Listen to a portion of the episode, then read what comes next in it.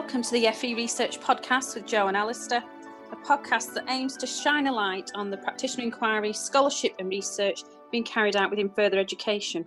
That's why I talk about self-care. You know, there's a time you realise it's becoming a bit too much, then we need to allow time to stop a little bit, you know. And I learned the hard way because I always think, yes, I need to push it through, you know, I need to just carry on.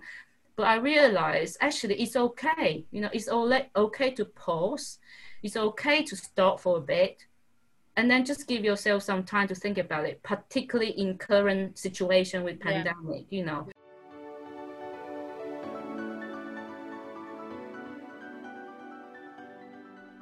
Hello and welcome to the FE Research Podcast. My name is Jo Fletcher Saxon and my partner in crime is... It's Alistair Smith. Hello Jo, how are you? I'm good, how are you? Not too bad now, thank you. So, nice sunny day today, but we are now back at work. Are you? Well, I am. Are you? Yes, dodging the COVID with a few working from home days, yes, and in and out of college as well. Okay, so, well, we're back with somebody who's got in touch to be on the podcast, and she's taken up the challenge that Holly did, which is the 7 Things in 7 Minutes challenge. So today with us, we've got Joyce Yihui Chen. I hope I've said your name correctly. Yeah, Joyce Yihui Chen. Say hello, Joyce. Hello, everybody. Thanks for inviting me. Oh, you're welcome. I'm going to read a bit about you, Joyce, if that's okay, and before you start your 7-minute challenge, so you can get yourself geared up in this time, okay, to do the 7 things in 7 minutes. Okay, so Joyce is from Taiwan. She settled in the UK in 2003. We don't know what brought her here to Taiwan, actually. She didn't say. Maybe it was romance. We don't know. Her official job title is Learning and Quality Practitioner. But basically, she calls herself an educator and a lifelong learner. Her job involves quality and organisational development in teaching, learning and assessment in a big FE college. She... is a lecturer, course director on teacher education as well. And she's been doing all of this more than, I think, 20 years now. Lots of other experiences, lots of other age groups as well, things like teaching ESOL. We were also thrilled to see you're on the Sunset Programme. Yay! So another Sunset Ranger. That's our nickname for people on the Sunset Programme. Okay, so I think that's enough of a bio about you. I know you're here to tell us about your, well, it's now doctoral studies because you've just upgraded, haven't you, to doctoral level, all around the issue of joint practice development, I believe. Is that right? Yeah? Yes. She's nodding. I know. I don't know why I'm doing that. People obviously on a podcast cannot see that Joyce is nodding at me, but she is nodding at me. Okay. So the way this works then is Alistair's going to make some kind of, you know, really high-tech sound to indicate that your 7 minutes is beginning. And you just go for it, Joyce. And we'll ring a bell when the 7 minutes ends. Is that okay? Okay, yes. I need to run around and get warming up now. Yeah, get the adrenaline going. Right, Alistair, you can prepare your... Yeah, no pressure. But the last time we did this, the participant was within about 3 seconds of the 7 minutes. Had it absolutely perfect. So how close can you get to the 7 minutes, Joyce? So... Okay, but what we're really interested in, of course, is about your research. So we shall ring the bell and let you go. Okay, here we go. Ready? Right. Hello. My research title is Working Together, Further Education Teachers' Experiences of Using Joint Practice Development as a Model of Collaborative Inquiry and Professional Learning. So number one, what is my research? My thesis focuses on exploring and finding out the experiences of further education teachers when engaging with JPD as a way of collaborative professional learning. But this also includes my experience as a facilitator, as well as multiple roles I play within the organization. Number two, why is it important? I think it all started from my own reflection after returning to work from my maternity leave. And I was quite new to the teaching, learning and assessment quality role. After an external inspection, which brought on support and challenge visits and re-inspection, I questioned myself with the same question Biesta asked in 2007. He asked why what works won't work in relation to engaging with colleagues in professional development. And at the same time, in 2017, Frank Caulfield wrote a book, said, Will Leopard Change Its Spots? So that book came out, and in his book, he actually mentioned that JPD is proving to be a major advance in professional learning over teachers' sharing practice, which may not change what they do in classrooms. Instead, they jointly evaluate their practice in order to develop it. So similar claims were made by Fielding et al. And Hargreaves back in 2005 and 2011, 12, but they were all based on school settings. And most important of all, there aren't any concrete examples or case studies of exactly what JPD looks like, you know, how JPD is implemented or what does it actually done in practice. And I always believe that you can't tell people what it's like, you need to experience it yourself. And once people experience it, they will value it more, okay? So number three, so who are involved? Well, there are three words I can summarize it. It's context, context, and context. JPD is not new. So I went back to my own experience in search of why I'm so passionate about JPD. However, I'm very cautious, and everybody needs to be cautious when anybody claims a model.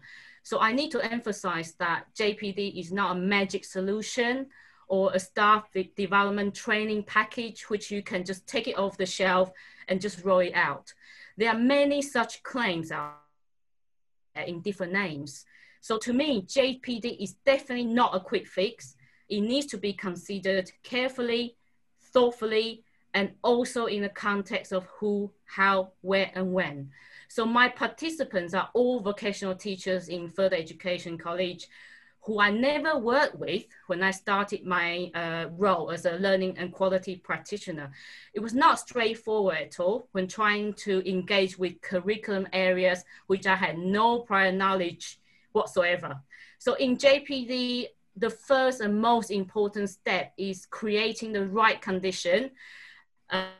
So what does it mean by right conditions and whose condition and what conditions? These are all very important questions we have to ask. So I think it's very important to consider the context first. Number four, where did I first hear about JPD?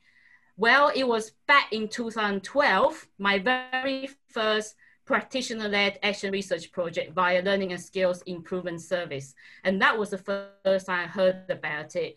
You know, so I think that was way back. And number five, how is it going?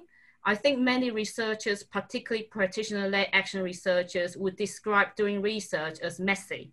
And it has been really messy, particularly we are in this global pandemic, and it really makes it challenging for anyone to engage with study at the moment. Number six, what now? Well, due to pandemic, I have to adapt and change my first stage of data collection.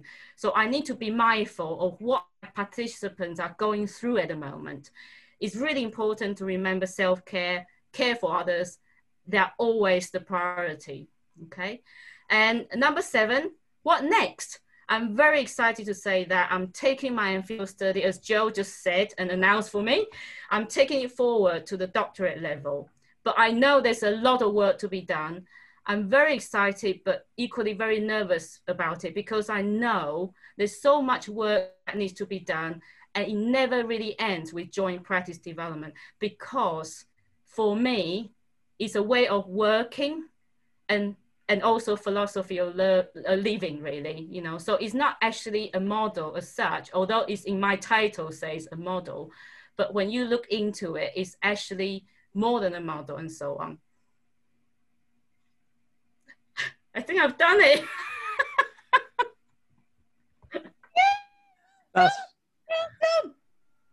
That's fantastic. Tell people what was happening there. Alistair was holding up a timer, but I thought it was going the other way. I thought it was counting down. And when you held up 3 minutes, I thought Joyce had 3 minutes left, but it was the other way. That threw me, completely threw me. Well done. I thought, no, I'm running out of time. Yeah, well done. Wow, you packed absolutely loads in there. Fantastic. So I'll pick up on a few bits you said. I think lots of people have talked about messy research, particularly David Powell from Huddersfield University when he was on the podcast with us. He talks about, you know, research is messy. It's not that really easy, linear pathway through, you know, you do your literature research, etc., etc. Yeah, it is messy. Oh, you mentioned Frank Caulfield there. Yeah. Did you get his literature to read when you started Sunset? I think that seems to be a rite of passage. Everybody. Yes, obviously, because this book, you know, Will Leopards Change His Spot, only came out exactly the time when I started my my in-field study. So obviously, prior to that, I read a lot of his works. You know, his work was, you know, obviously it's all part of teacher training and it's so important. It's one of on the reading list. So when his book came out, you know, I thought I got to read it. And funny enough, I think I got the book first before many people. So I brought that book to the residential in Sunderland, and you know, Maggie and the team, they were like, oh, we got this book. So, you know, I was very excited about it. And the great thing is it's not very big, you know. Yeah, so no, I could actually read it, and I still go back to read it. And then it's sort of, I don't know how to describe it, because when I saw the word JPD appear in a book, I thought JPD. But straight away, you know, I'm thinking, but how do I do JPD? You know, it doesn't really tell me about it. And again, you know, this is a question why I'm really passionate. I'm almost like, I just love doing practitioner-led research, because for me, yes, theories are very important. You know, we need to read literature, you know, we need to go back to read to what people say. But when I'm a teacher, you know, I need to know, you know, so how do I do it? What does it look like in practice? So when I decided to go with JPD, to be honest, you know, when I first started it, I thought, I don't know what I'm doing. You know, I think I chose the wrong direction. This is totally not right, you know. And I was really struggling because, as I said, the context, you know, where I was in. And it took me 3 years, you know, literally 3 years, kind of just started something very small. And again, you know, for me, you know, I need to try it out. I need to see what it's like, and particularly with my role, you know, in the organization. So I thought I need to put it in practice. And as you know, there's no one model, you know, there's no one cycle to describe what JPD is. There's quite a few people talking about it, but to be honest, only if you actually started thinking about it, planning it, doing it, you realize it's gonna be different with different people. It's gonna be different in different organizations. So that's what I was trying to explain, you know. I'm very careful about it, you know, and I know there are always noises, you know, when I went out and talk about it, and there are people saying, oh, JPD doesn't work, you know, it's just not gonna work. And I say, okay, but why is it not working? You know, so if you say it's not working, I need to know as well. I need to find out about it. So I think, again, you know, doing practitioner-led research, you know, the key is we are putting it into practice. We reflect on it. We bring it back to theorize it again, you know. So it's that kind of putting theories in practice, and then based on the practice, we then bring it back to inform the theory again. So I think, you know, that is part of, I think that's part of the almost like addiction, you know, like addiction that I really enjoy doing it now. And I think the beginning was really hard, you know, I won't deny that, you know, it was really challenging. Well, while you're talking about that bit, one of the questions we do like to ask everybody is, what would be your tips, your top tips for somebody starting out on a research journey in the workplace? Well, I think looking back, I would say it's quite a complex situation, you know, and I think quite a few people I've spoken to will agree, because firstly, you need to consider that, you know, your organization, it would be good they support you, you know. So that is the whole point about Sunset, you know, because the first thing they ask is you need to ask for your organization to support you.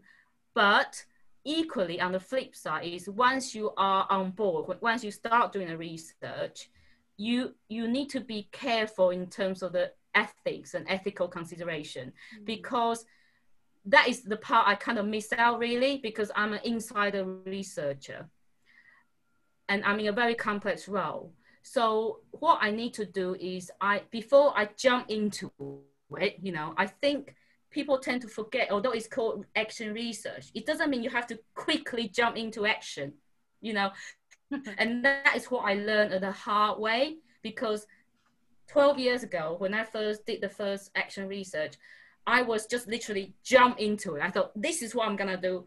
I'm just going to push it and going to do it.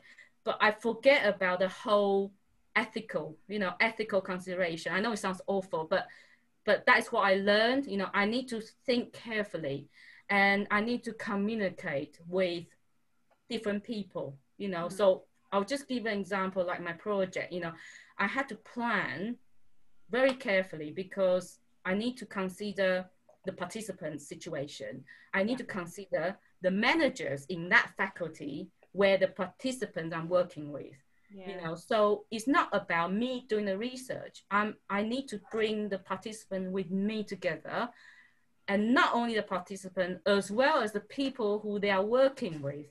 So I think very often, you know, when we talk about action research, I think this layer tends to be, I don't know, it's not very clear, you know, it's not really, it's very abstract, you know, again, in any books you read. So only when I started, you know, my MPhil study, you know, I spent a lot of time reading a lot of books about insider research, you know, and thinking about word-based research as well. You know, any books about word-based research is really useful because we really have to consider, you know, that kind of subtlety, you know, and to balance, you know, your role in the organization, because what I don't want to end up with is to do any harm to anyone, you know. So again, that's going back to the ethical considerations. So I think my advice to anybody who are doing kind of work-based research or practitioner-led research is, I think really spend time, you know, thinking, planning, talking to people who have done this research before, you know, learning from experience, but also exchange, you know, any kind of concerns you have, questions you have, you know, because at the end of the day, you know, you don't want to end up, which I have heard is people are doing some of the research, they either become, how do I describe it? They become totally disheartened, you know, and totally put off by, you know, what they intend to do, but they don't get support from either their managers or workplace, or they left it altogether, you know, like they literally left the research or even left the organization. You know, I think this is not the, I don't think that's the intention of practitioner-led research. It's all about, we want to make our workplace better. You know, we want to make working in the further education sector better, you know, enjoyable, and then we want to stay, you know, forever. So I think I think maybe I'm a little bit idealistic about it, but looking back, that's why I stay on this research, you know. And there were several points I wanted to leave, and I think it was not just my personal, you know, feelings about it, but it's the wider picture. But I realized, you know, I need to balance it, you know, again, you know, as a researcher, that's why I talk about self-care. You know, there's a time you realize it's becoming a bit too much, then we need to allow time to stop a little bit, you know. And I learned the hard way, because I always think, yes, I need to push it through, you know, I need to just carry on. But I realized actually it's okay, you know, it's all okay to pause, it's okay to stop for a bit, and then just give yourself some time to think about it, particularly in current situation with pandemic, you know. So, you know, as I explained, you know, at the current stage, you know, I have to put something on hold, particularly with my participants, because I know there's high anxiety at the moment, you know, it's the new start of the year. And as we know, the new start of the year is always quite stressful anyway, you know, and this year is, you know, I don't know what is the word to describe it. It's way. Yeah. So you mentioned then, you know, about taking a pause, etc. I think we should mention and maybe get a photograph to put out of your beautiful origami that you do as a kind of mindfulness activity, don't you? And you've done that in the workplace, is that right? Yes, yeah, I did that actually. And funny enough, although it's not directly about teaching, learning, assessment, you know, I think TLA becomes a little bit like about everything really. For me, that activity, I know there's a lot of thinking behind it really, you know, because although secretly it's a little bit part of my, what I enjoy, you know, what I love, but I realized that behind it is about getting people together and pause for a moment, you know, just pause and then just concentrate on making this hard, you know, just concentrate on making this hard. And we do it together, you know, and virtually. And they all created it on a Padlet page, actually. You know, I asked them to upload their creation on the Padlet page. And I think overwhelmingly, there are so many people, not just lecturers, there are support staff, you know, managers and, you know, different levels of people joining in. And I think what they told me was, you know, they found it, interestingly, they found it very therapeutic, and they found the whole idea of doing it really makes them feel, I don't know, feel better, you know, they feel like they can focus on what they are doing and they forget about what is around them for a bit. And you know that currently there's a lot of research, particularly Jennifer did the research about, you know, creative. She came on the podcast, yeah, you know, I follow her a lot and I was just amazed really. And I think going back to origami, I think everyone has a role to play to look after each other, you know, in this difficult time. And actually it's not just in the pandemic, it's everyday life. And I think to me, you know, going back to JPD, it's not just about teaching, learning, assessment only, you know, there are all the other factors involved. It's about treating each other as a human being, you know, at an equal stance, you know, and it's about learning from each other.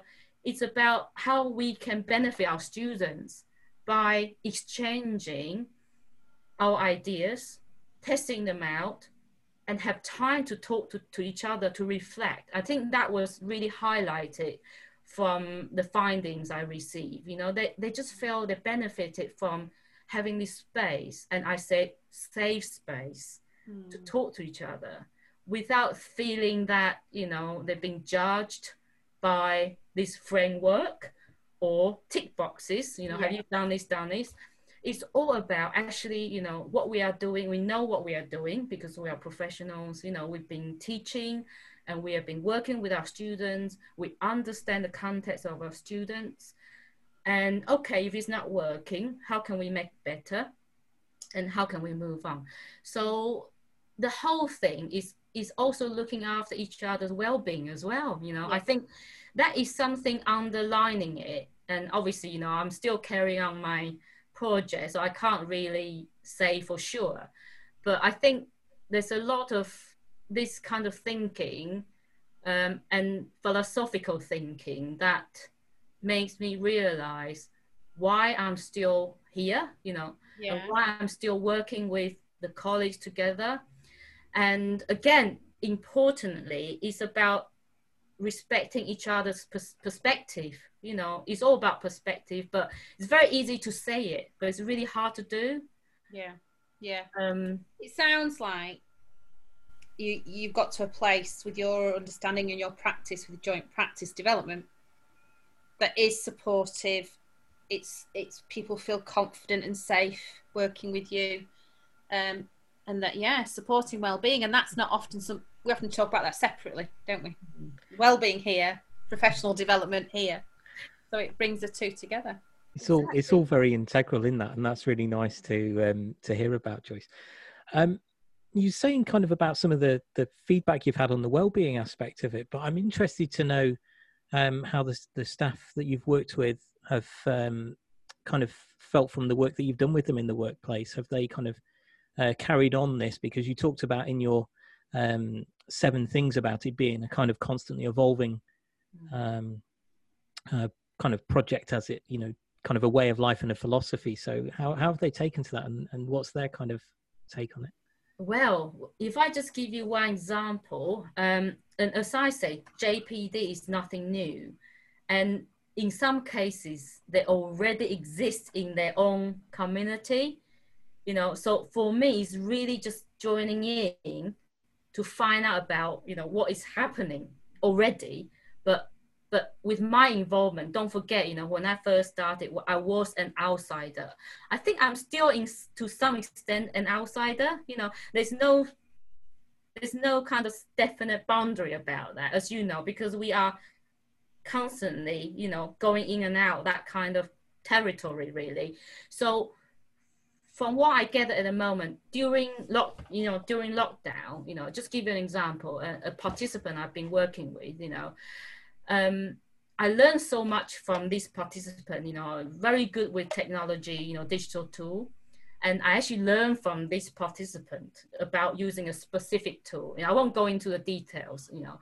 So this person actually then started engaging with other colleagues, you know, to help them to learn about this tool, and then to help them with some of the questions and problems they have.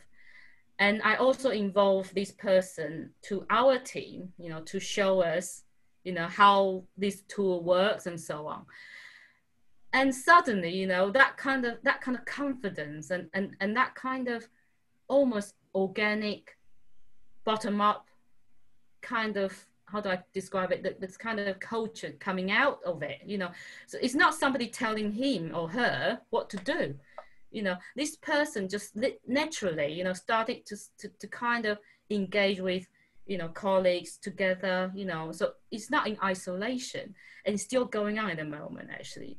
But funny enough, I'm sure this participant would say, oh, Joyce, it's your fault, you know, now I got all these invites, you know, asking me to help. So I think it's, yeah, and I was so proud, you know, I was like so proud of this person. I was so glad, you know, and you could see that, you know, it's kind of growing, you know, and it was nurtured, you know, together. So rather than somebody telling the team, you need to use this tool and go and do it, you know, and then, you know, if you don't do it, you know, it's a real problem. So it's not like that. It's they're actually finding out, okay, you know, during the lockdown, there was very good feedback from the students. So there was evidence, you know, from the students, and there was evidence from the teachers who tried it out. And then now they established together, you know, and it's also cross campuses as well, as far as I know. So although these data, you know, I didn't ask for it, but I'm an observer, you see, so I'm observing what's going on, you know, and as I say, you know, this time of the year, they are so stressed out and so busy, you know, so I'm very careful that sometimes you need to step back a little bit, you know, because again, you know, people need the space and time to breathe and time to develop. And then I will, obviously, later on, you know, when things and the term is settled down a little bit, hopefully, you know, then I can catch up with the participants, you know, just to, again, reflection, you know, let's talk about what's happening. So let's just say what you mentioned there is culture, actually. So it sounds like your research is rippling out and having a very subtle and soft effect and changing the culture. Would you say? Yeah, I think it's still early days, you know, I think, you know, I'm very, again, I always go back to, I'm very careful. I think it's probably my personality, you know, I'm very careful, you know, because again, you know, that culture needs trust, you know, needs constant nurture, you know. Yeah. So you can't just stop, you know. It's not a day or two you can just say, oh yeah, that's it, you know, we build the culture now. So I think it requires that constant nurturing, and you have to keep going back to revisit it. And you build on it day by day, you know. And again, I talk about the trust, you know. I think throughout my project, you know, I also wrote about a couple of critical incidents where I knew I've done something wrong, you know. I think I said something wrong, and again, that's part of it. It's okay, because it's part of me being in that situation as a facilitator, and also my complex role, you know. I got so many, you know, hats on, so I have to be very careful. So, you know, through that, and I realized, you know, sometimes you feel like you're a step further, you know, like one step further, two steps back, talking about dancing, you know. So you realize, you know, there are times when things may not go according to plans. You have to rebuild it, you know. But I think it's about being honest about it. And funny enough, the other day, in my review, you know, I was very grateful. This person said, is this kind of authenticity, you know, it's not very easy, you know. How can you stay authentic when you are at work? I don't know the answers yet, and I need to do a bit more reading about it, because I was recommended by a book, an author by Kate Duffy. Oh, yeah. So I never heard of Kate Duffy, so I'm gonna have a look. You know, so I think it's, you know, it's about, you know, sometimes I just need to stop and reflect on that, and then I need to stop talking as well sometimes, you know. I need to listen carefully. It's not very easy sometimes being a teacher. On that note, Joyce. I've got to squeeze in really quickly with this one. Yeah. I was listening to Joyce there, and I almost reached for my pad and wrote down all of the kind of words that had those really human qualities in there, you know, talking about trust and nurture and the development and the kind of understanding and just the kind of empathy that seems to come through in a lot of your work. And I think it was really interesting listening to that. And I'm sure that kind of now I've pointed that out, listening back through the podcast, you pick out some of those words, and it's really nice to see those links together, because it talks more, and you said about the people. So it was really nice to listen to those things and pick out that part, because, you know, asking about impact, that's really it, isn't it? It's a personal thing. Yeah. Yeah. Again, you know, what impact? Yeah. You know, whose impact? Yeah. By what? Even small changes change, isn't it, Jo? Yeah, absolutely. Right. Well, look, Joyce, we've come to the end. Oh. Thank you so much. You completely smashed the 7 things in 7 minutes challenge. So well done, you. I think you did it in 5. I think it's just I totally, you know, got panicked, thinking, oh my goodness, I ran out of time. Thank you for the conversation today. Good luck as you begin this big step up now into the doctoral phase, really, isn't it? So, anything from you, Alistair? You're going to say some final words? No, I'm just thinking that this could be a future revisit, I think, as we kind of come back and see how you're getting on with things, Joyce. Yeah. And it's been really enjoyable to listen to you today. So I haven't spoken much. I'm a bit croaky and not been very well, so we'll let Jo do all the talking on this occasion, but thank you ever so much for joining us. It's been really nice. Thank you so much, you know, and I really enjoy the talk, you know, and thanks for having me. Yes, thank you. Right, we say goodbye here, but don't disappear. But we say goodbye in podcast world, and then we say goodbye to you separately. I'm letting all the secrets out. So bye everyone. Bye. Bye.